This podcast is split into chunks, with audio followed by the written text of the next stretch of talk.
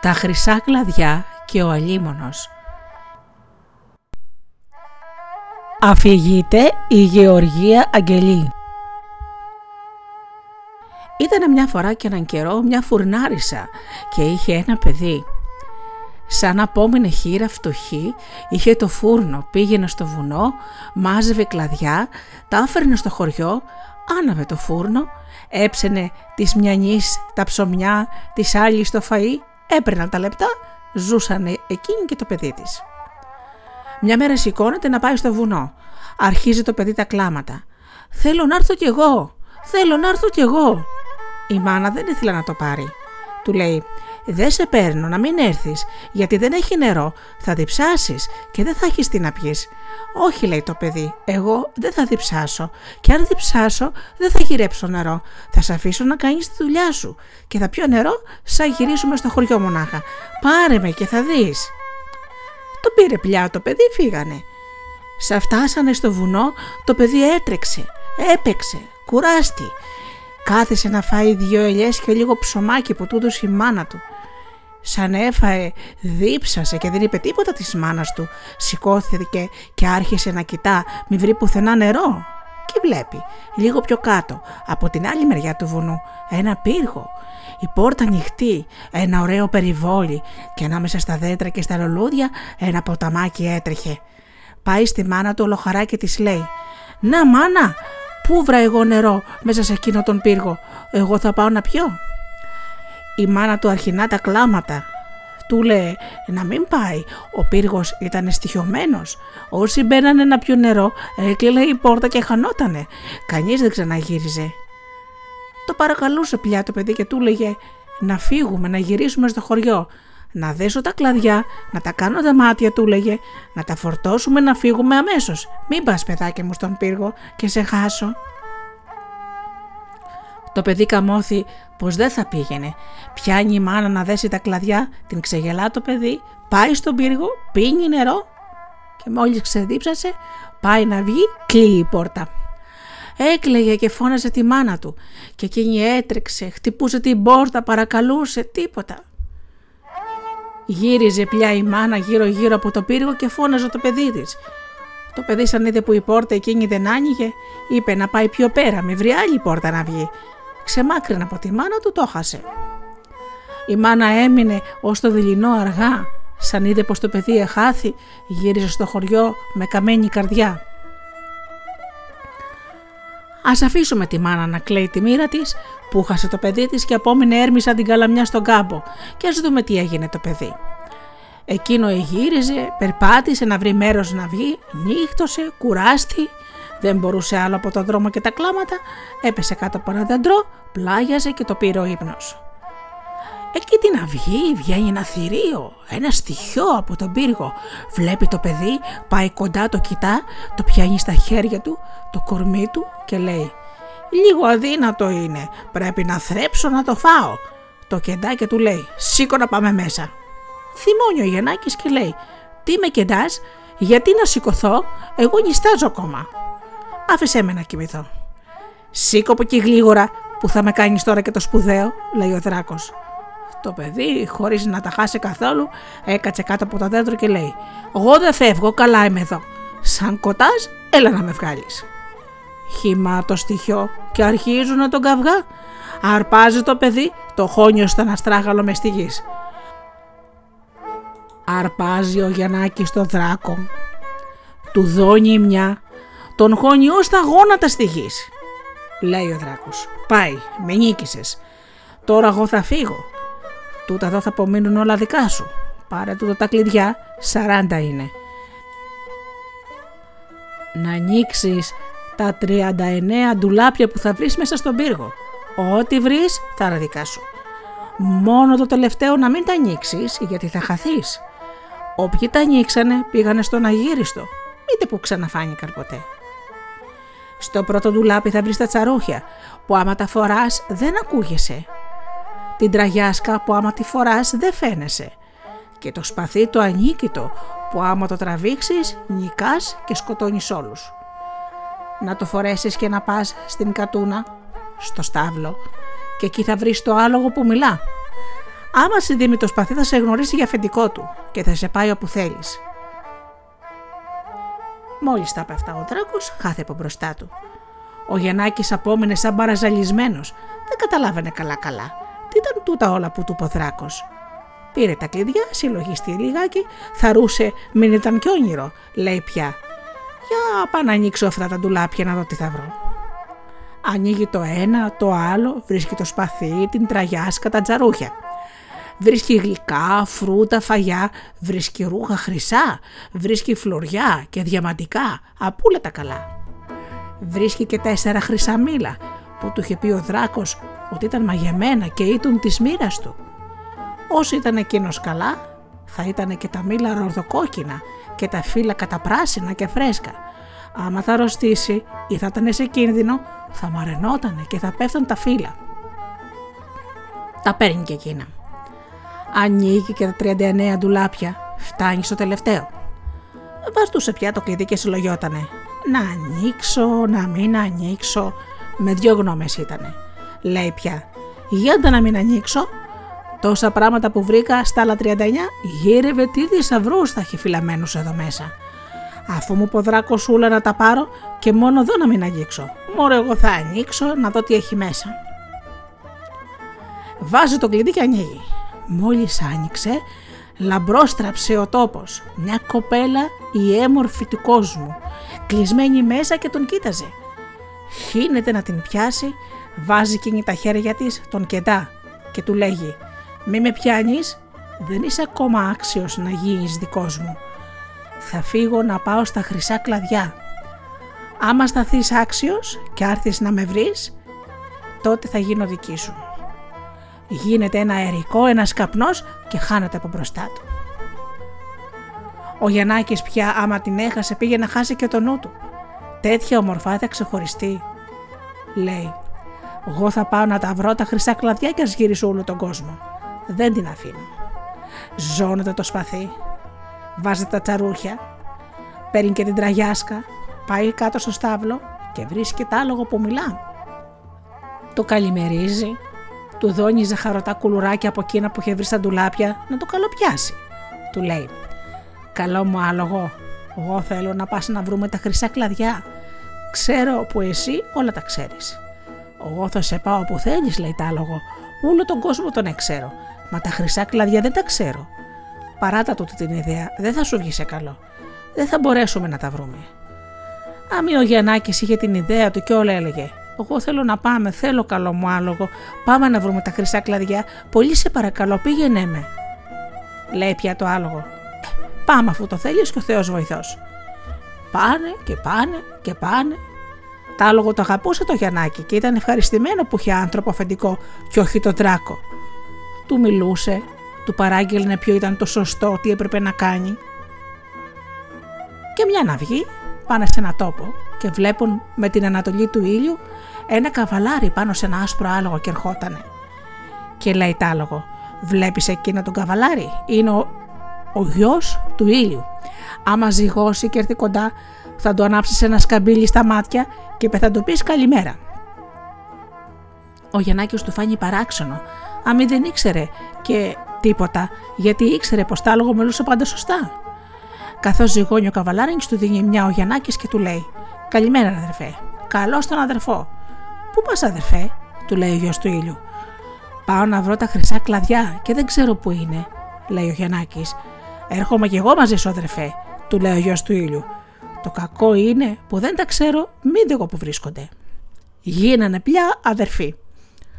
Ο γιος του ήλιου ακολούθησε τον Γιαννάκη και τον είχε για αρχηγό, γιατί το χαστούκι που το άστραψε τον γνώρισε για αφεντικό του. Και πήγαιναν όλη τη μέρα μαζί. Και πάνε και πάνε και εκεί στο δειλινό βλέπουν στο βασίλεμα του ήλιου ένα καβαλάρι πάνω σε ένα σημαίνιο άλογο και ερχότανε κατά το μέρος τους. Λέει πάλι το άλογο του Γιαννάκη. Το βλέπεις αυτό το παλικάρι; Τούτος είναι του φογκαριού ο γιος. Δώσε και σε αυτόν ένα χαστούκι, γιατί αλλιώς δεν θα σε αναγνωρίσει για αρχηγό και θα γυρεύει να πολεμήσετε μαζί και όποιος νικήσει τον άλλον. Του δίνει πάλι ο Γιαννάκης ένα σκαμπίλι, του λέει καλησπέρα αδερφέ πάει και αυτός μαζί. Και γίνηκανε τρεις. Και σαν φτάσανε σε μια κορδαλασιά, βρίσκουν έναν άλλο καβαλάρι. Κίνος ήταν ο γιος της θάλασσας, λέει το άλογο του Γιαννάκη. Λέει πάλι το άλογο του Γιαννάκη να του δώσει και αυτού ένα σκαμπίλι και να τον κάνει αδελφό. Πάει και αυτός μαζί και γινήκανε τέσσερις. Ο Γιαννάκης ο αρχηγός τους. Γύρισαν πια από τόπο σε τόπο να βρουν πού είναι τα χρυσά κλαδιά. Άμοι όπου και αν πήγαιναν και να ρώτησαν, κανείς δεν ήξερε να τους πει. Και ο καιρός περνούσε. Σε χλατιζότανε που είχε μαζί του τα τρία παλικάρια να γυρίζουν μαζί και να τυρανιούνται. Μια μέρα φτάνουν σε μια πολιτεία. Ακούν ένα τελάλι και διαλαλούσε. Όποιος περάσει μετάλογο του το χάντακα και επιδείξει καρσί απέναντι και ξαναγυρίσει πίσω θα πάρει τη Βασιλοπούλα για γυναίκα. Σαν τ' άκουσε ο Γιαννάκης λέει «Καλά ήταν να αποκαταστήσω εδώ κανένα από τα αδέρφια μου, να πάρει τη Βασιλοπούλα, να απομείνει εδώ να γίνει βασιλέας, τόσα χρόνια τυραννιέται μαζί μου». Πάει στα λογό του, το χαϊδεύει, το καλοπιάνει και τα ρωτά. Καλό μου άλογο, ίντα λες. Μπορείς να πηδήσεις το χαντάκι να πάρω με τη Βασιλοπούλα νύφη για τον αδερφό μου, λέει τ' άλογο. Δύσκολο είναι, μα εγώ θα το πηδήσω το χαντάκι. Λέει πια ο Γιαννάκης στο Βασιλέα. Εγώ θα πηδήξω και αν νισκήσω θα πάρει ο αδερφός μου, ο γιος του ήλιου τη Βασιλοπούλα. Ο Βασιλέας το παραδέχτη. Πάει ο Γιαννάκης μετάλογο πηδά. Πάει αντίκρι, ξαναπηδά. Έρχεται πίσω. Χαρές, ζήτο, παλαμάκια. Απόμειναν όλοι εκεί. Έγινε η στεφάνωση. Κάμαν γάμους και ξεφάντωσες καλές. Πέρασε κανένας μήνας, λέει ο Γιαννάκης. Εγώ αδερφέ θα φύγω. Σου αφήνω αυτό το μήλο. Όσο το βλέπεις γερό και φρέσκο θα πει πως είμαι καλά. Άμα το δεις και μαραθεί και κυτρινοφιλιάσει θα πει πως κάτι κακό μου τύχε. Αν μ' αγαπάς πάρε το δρόμο όλο αντίκρι στον ήλιο κατά την Ανατολή και ψάξε ώστε να με βρεις ζωντανό ή πεθαμένο.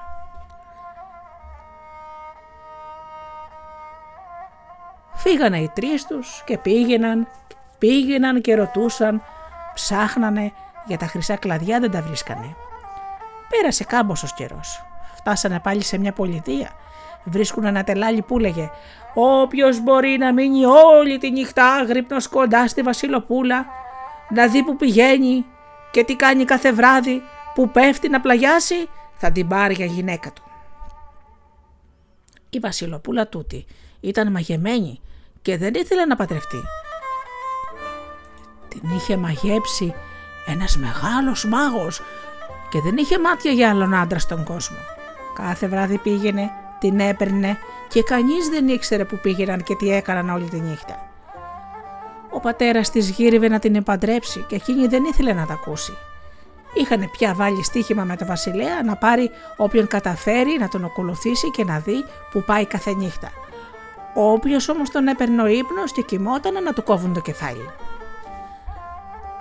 Ως τη μέρα που ήρθε ο Γιαννάκης 39 βασιλόπουλα είχαν παρουσιαστεί και η βασιλοπούλα με τα κεφάλια τους είχε χτίσει ένα πύργο σπουδαίο. Άμα έκοβε άλλο ένα κεφάλι και γινόταν 40, ο πύργος θα τελείωνε και ο βασιλέας είχε υποσχεθεί να την αφήσει ήσυχη, να μην της ξαναμίλησε για πατριά.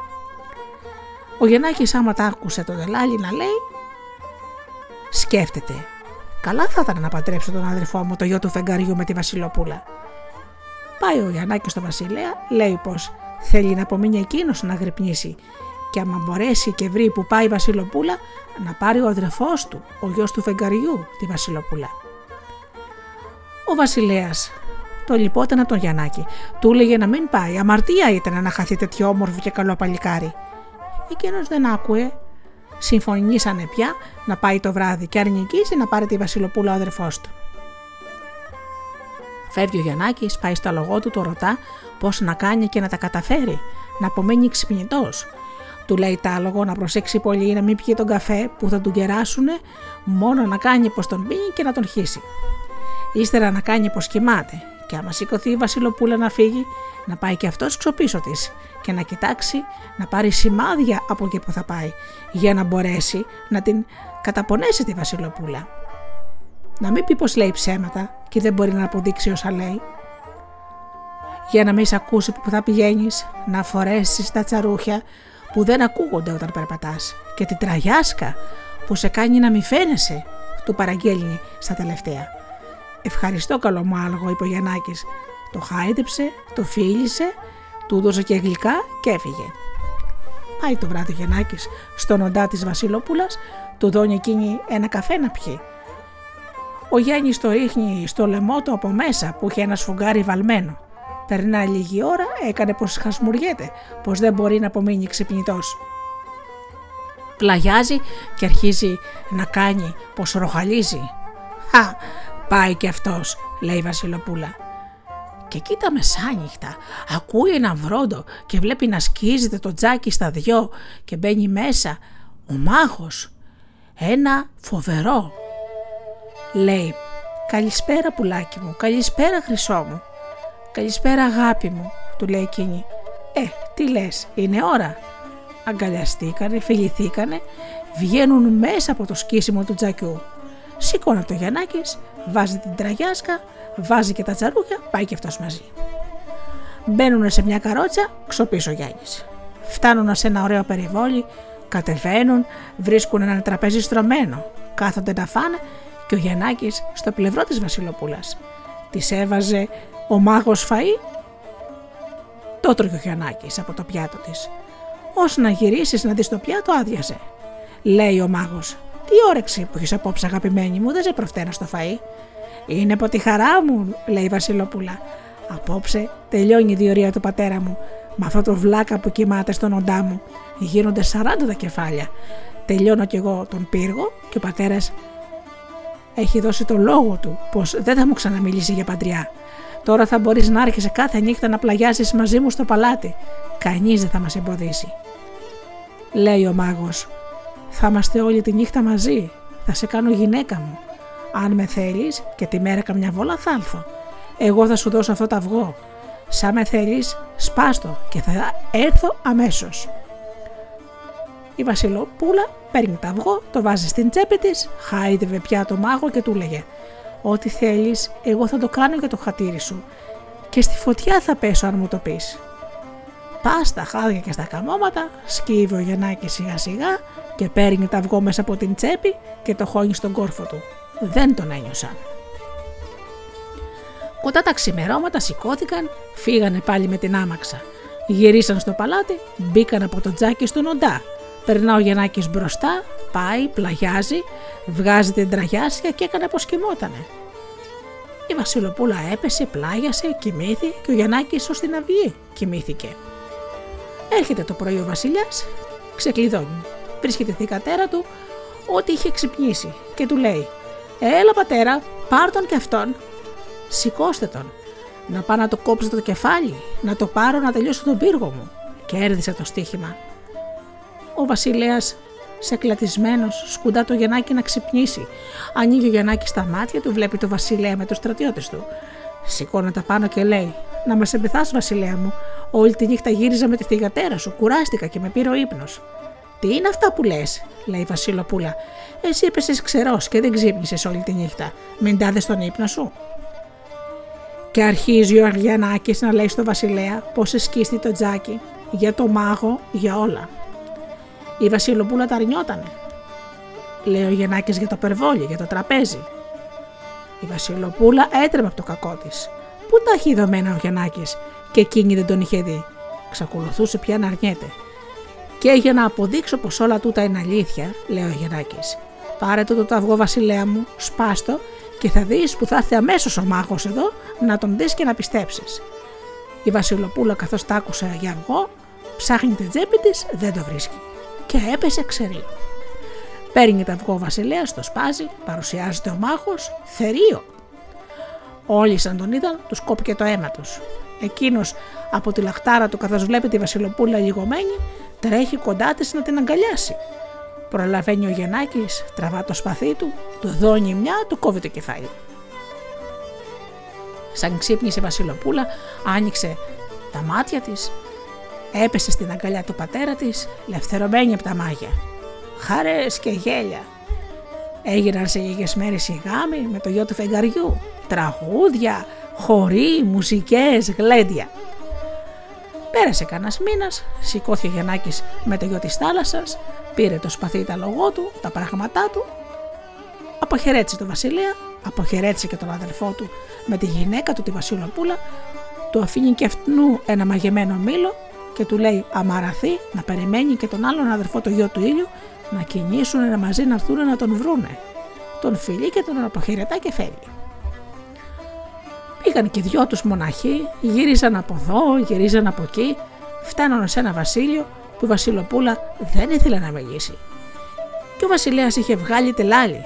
Όποιος καταφέρει να κάνει τη Βασιλοπούλα να μιλήσει, θα την πάρει γυναίκα, αλλιώς να σκοτώνεται. Ρωτά πάλι ο Γιαννάκης στα λογό του.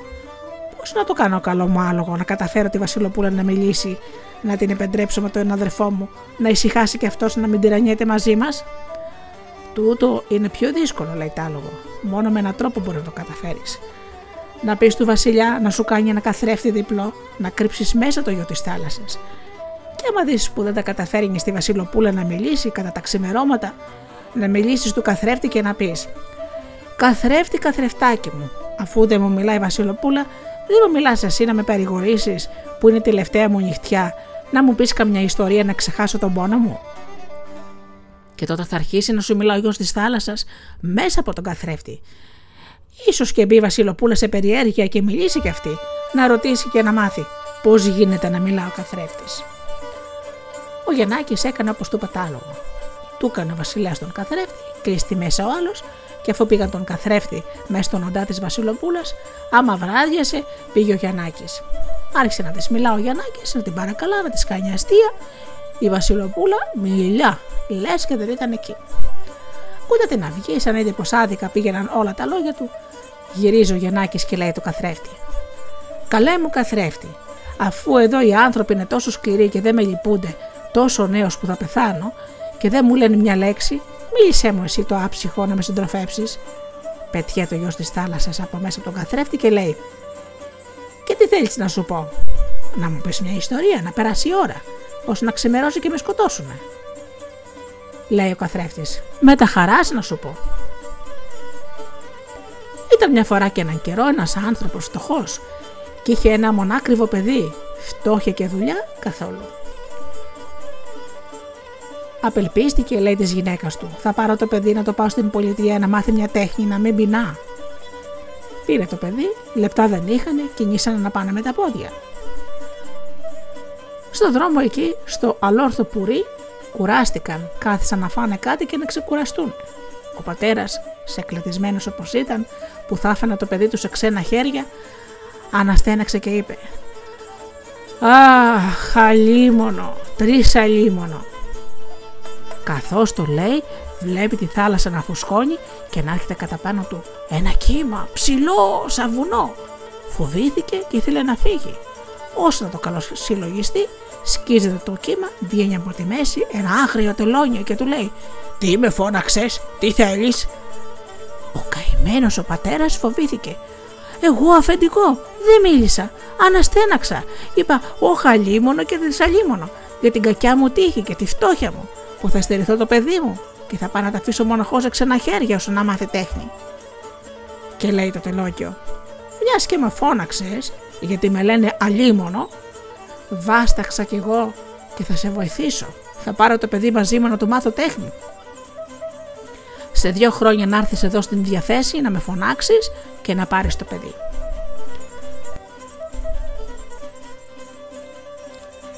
Παίρνει το παιδί μαζί του, τραβά μία και δυο, πάει κάτω από τη θάλασσα στο παλάτι του.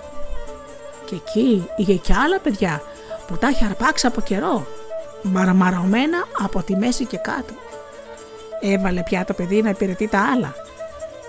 Του είπε τι είχε να κάνει και του είπε να προσέξει μόνο, να μην ανοίγει ένα αρμάρι που είχε εκεί στη γωνιά και ιδίως να μην αγγίξει τα βιβλία που ήταν εκεί μέσα και πάθει μεγάλο κακό. Το παιδί ήταν έξυπνο και λέει γιατί να με δοκιμάσω, αν μπορώ να διαβάσω αυτά τα βιβλία, να δω τι γράφουν, να μάθω κι εγώ, να ανοίξω τα μάτια μου. Άρχισε πια να διαβάζει. Τα βιβλία ήταν μαγικά και ο αλίμονος του είχε πει να μην τα αγγίξει για να μην του πάρει την τέχνη. Αμή το παιδί ήταν έξυπνο και διάβαζε, έμαθε μαγείες, όχι μόνο όσες ήξερε ο αλίμονος, αλλά και μια παραπάνω. Έμαθε να γνωρίζει τι συλλογέ το άλλος. Πέρασαν δύο χρόνια, έρχεται ο πατέρας στο αλόρθο πουρί, φωνάζει, βγαίνει ο αλίμονος, τον παίρνει και του λέει «Πάμε να δεις το παιδί σου». Πάνε κάτω στο παλάτι, φωνάζει το παιδί, χαρές, φιλιά, χάδια. Μα το παιδί όπως είχε μάθει να διαβάζει, τη συλλογέ του άλλος κατάλαβε τι ήθελε να κάνει ο αλίμονος και λέει το πατέρα του «Πατέρα, τώρα αυτός δεν θέλει να με δώσει. Θα με κάνει άλογο μαζί με τα άλλα τα παιδιά που είχε μαζέψει και τα έχει κλεισμένα εδώ πέρα. Θα σου πει αν με γνωρίζεις, να ξέρεις που εγώ θα πάω μπρος μπρος και θα είμαι το πρώτο άλογο. Άμα σε ρωτήσει ποιο είναι το παιδί σου, να ξέρεις να με δείξεις. Έρχεται σε λίγο αλίμονος και λέει το πατέρα: Ε, δεν είναι ώρα να φεύγεις. Λέει ο πατέρας: Να φύγω, αλλά να πάρω και το γιο μου. Αν το γνωρίσεις ποιο είναι το παιδί σου μέσα στα άλογα, θα στα δείξω όλα μαζί. Πάρε το παιδί σου και θα στο δώσω, λέει ο αλίμονος. Τον παίρνει και τον πάει μέσα σε ένα μεγάλο χωράφι. Ερχόταν σε λίγο καμιά κατοσταριά λογάκια, λέει ο Ελίμονος. Τούτα όλα είναι παιδιά που εγώ τα μάγεψα και τα έκανα άλογα. Ποιο είναι το δικό σου; Πάει ο γέρος, γυρίζει όλα τα άλογα, έκανε πως ψάχνει, καμιά βολά δείχνει το πρώτο και λέει αυτό είναι το παιδί μου. Και αλήθεια αυτό ήτανε. Αφού το γνώρισε, τι είχε να κάνει ο αλίμονος, τους έβγαλε πάλι απάνω και τους άφησε να φύγουν. Στον δρόμο που πήγαιναν για να πάνε στο χωριό, βλέπουν ένα βλάχο και πήγαινε μπροστά, λέει το παιδί στον πατέρα. Πατέρα, εγώ τώρα ξέρω μαγείες. Θα γίνω λοιπόν άλογο να με πουλήσεις στο βλάχο. Θα πάρουμε δέκα λίρες και ύστερα θα γίνω άνθρωπος και θα του φύγω και θα κρατήσουμε τις δέκα λίρες. Συμφωνήσανε, γίνεται άλογο το παιδί, το τραβούσε ο γέρος από το καπίστρι. Του λέει ο βλάχος: Ε, πατριώτη, το άλογο. Μπράβο, το πουλώ. Άμα μου δώσεις 10 λίρες, πάρτο. Δίνει ο βλάχος τις 10 λίρες, το παίρνει και φεύγει. Ο πατέρας τους ακολουθούσε κρυφά, να δει τι θα γίνει. Το παιδί, καθώς το είχε δεμένο ο βλάχος και το τραβούσε, άρχισε να τρίβεται πια στα χέρια του βλάχου να τον γλύφει. Λέει ο βλάχος: Μωρ τούτο με γνώρισε, ας του λύσου λιγάκι. Μόλις το λύσε, απομένει πίσω, γίνεται πάλι παιδί, τρέχει στον πατέρα του. Πάμε γρήγορα να φύγουμε. Φεύγουνε, τρέχει ο βλάχος, γυρίζει πίσω, ψάχνει, τίποτα. Πας στην ώρα έρχεται ο αλίμονος. Έτρεχε να βρει το παιδί, να το πάρει πίσω. Μετάνιωσε που τα άφησε να φύγει. Μόλις τον ρωτά ο βλάχος αν είδε ένα άλογο, έτσι και έτσι κατάλαβε που ήταν το παιδί και ότι είχε μάθει από μαγείες. Γίνεται αμέσως ένα γεράκι. Ο αλίμονος πετά, πετά, πάει να βρει το παιδί. Το παιδί τον είδε που ερχότανε, γίνεται αητός πέφτει πά στον αλίμονο. Γίνεται ο αλίμονος σε ένα πιο μεγάλο όρνιο. Πολεμούσε να φάει τον Αϊτό. Γίνεται το παιδί δύο σπόροι. Πέφτει ο ένας μες στην ποδιά της Βασιλοπούλους που καθόταν στο περιβόλι. Πέφτει κι ο άλλος κάτω. Ο αλίμονος γίνεται αμέσως περιστέρι. Πηδά στην ποδιά της Βασιλοπούλας, τρώει τον ένα σπόρο. Ώστε να πηδήξει κάτω να φάει και το άλλο, εκείνον που ήταν το παιδί μέσα, Γύρεται το παιδί γεράκι, αρπάζει το περιστέρι με τα νύχια, το ξεσκίζει, το κάνει κομματάκια. Χάθηκε ο λίμωνος. Πάει. Λευτερώθηκε το παιδί, λευτερώθηκαν και όλα τα μάγια του. Και ζήσαν ευτυχισμένοι. Σ' άρεσε το παραμύθι μου, ρωτάει ο καθρέφτης. Σε ευχαριστώ, καθρεφτάκι μου, τι ωραίο που ήτανε, λέει ο Γιαννάκης. Η Βασιλοπούλα, σαν άρχισε να μιλά ο καθρέφτης, παράτησε τη θέση της. Ήρθε κοντά Κοίταζε μια τον καθρέφτη, μια το Γιαννάκη. Δεν μπορούσε να καταλάβει πώς γινόταν αυτό το θάμα. Όσο κοίταζε το Γιαννάκη και τον έβλεπε έτσι όμορφο, άρχισε να της αρέσει και να τον λυπάται που τον σκότωναν. Έλα όμως που δεν ήθελε να αποφανεί πως της καλάρεσε. Έκανε πια πως δεν μπορούσε να βασταχτεί από περιέργεια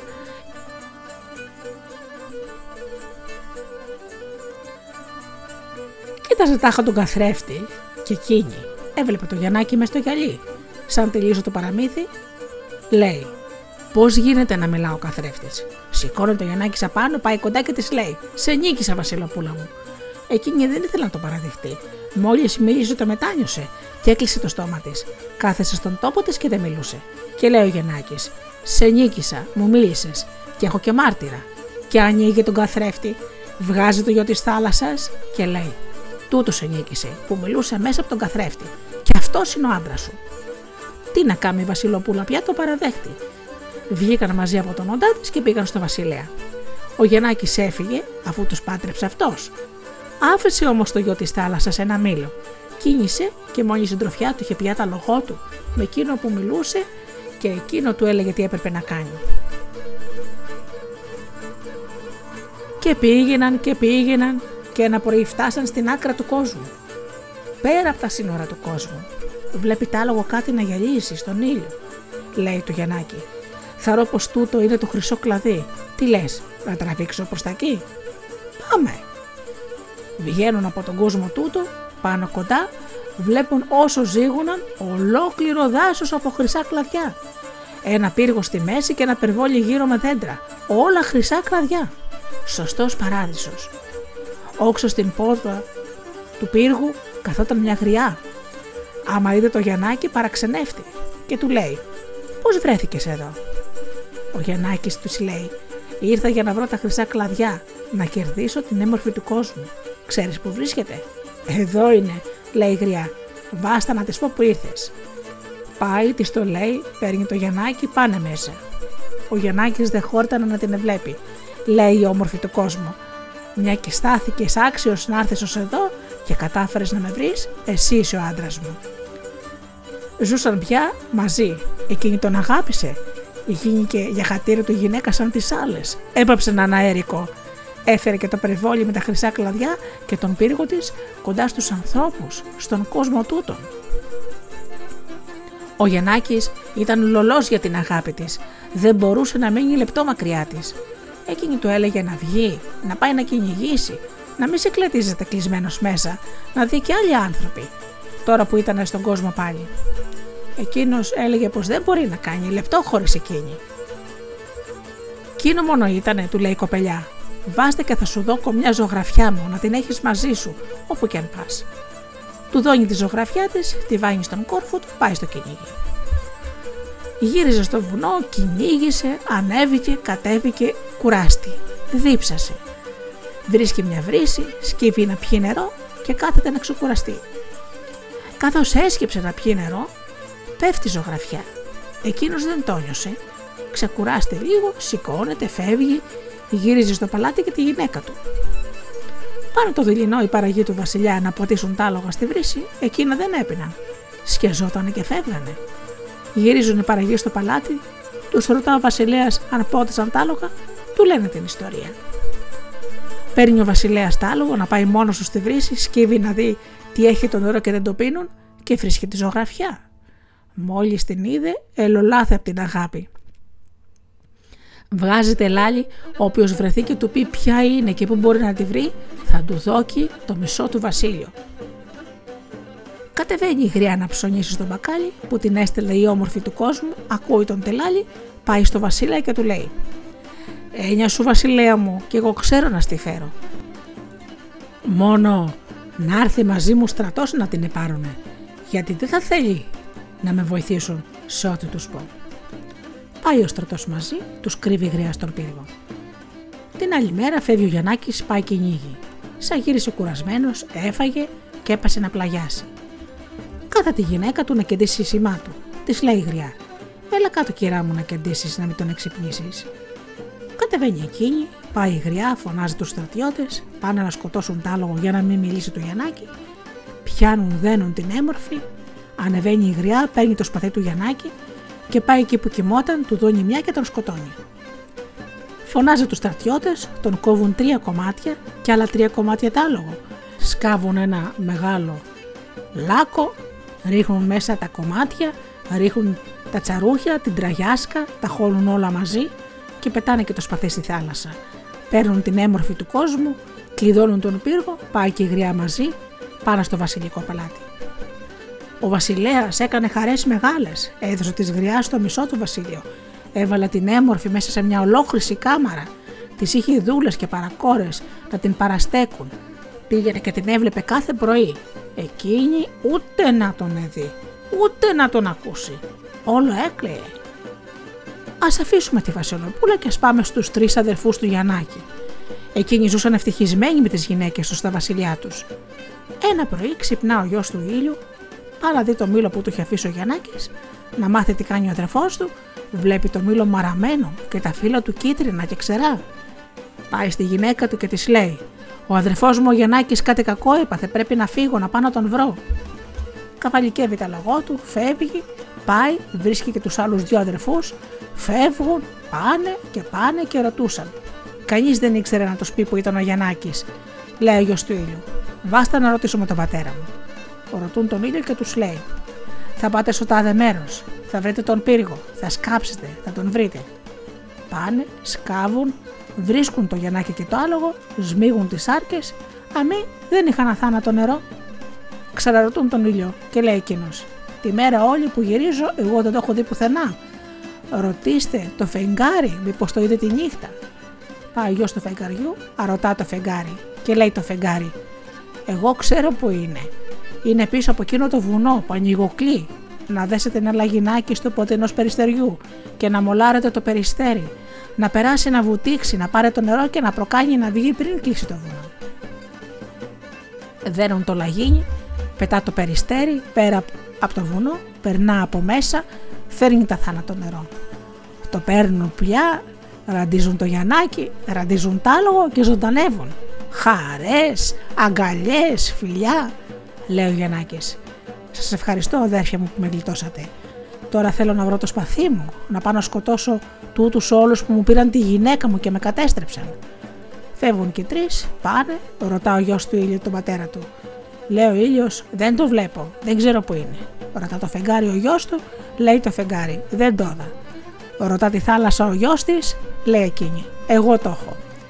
Βουτά ο γιος της θάλασσα στην αγκαλιά της μάνας του και πάει και ψάχνει, το βρίσκει, το παίρνει, το δώνει του Γιαννάκη. Χαρίστησε πια ο Γιαννάκης τα αδέρφια του.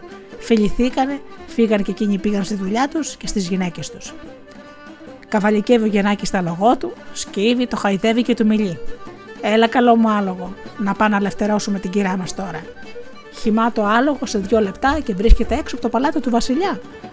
Μόλις βλέπουν οι στρατιώτες το Γιαννάκη, λαχταρίσανε. Πώς βρέθηκε πάλι ζωντανός, μιας και τον θάψανε και τον είδαν σκοτωμένο. Πάνε να τον εμποδίσουν στην πόρτα να μην μπει, τραβάει εκείνο στο σπαθί, μια από εδώ, μια από εκεί, τους σκοτώνει όλους. Μπαίνει μες στο παλάτι, σκοτώνει τον Βασιλέα, βρίσκει τη γριά την κάνει κομματάκια, πάει στην κάμαρα που ήταν η γυναίκα του, την αρπάζει, καβαλικεύουν τ' άλογο και πάνε στον πύργο τους. Η έμορφη του κόσμου με τις μαγείες που ήξερε, τραβά πάλι τον πύργο με τα χρυσά κλαδιά, τον επέρνει και μακραίνει και μακραίνει από τον κόσμο και πάει στον τόπο που ξανά ήτανε. Ζούσαν οι δυο τους με το Γιαννάκι χαρούμενοι και αγαπημένοι και ίσως να ζουν ακόμα και τώρα.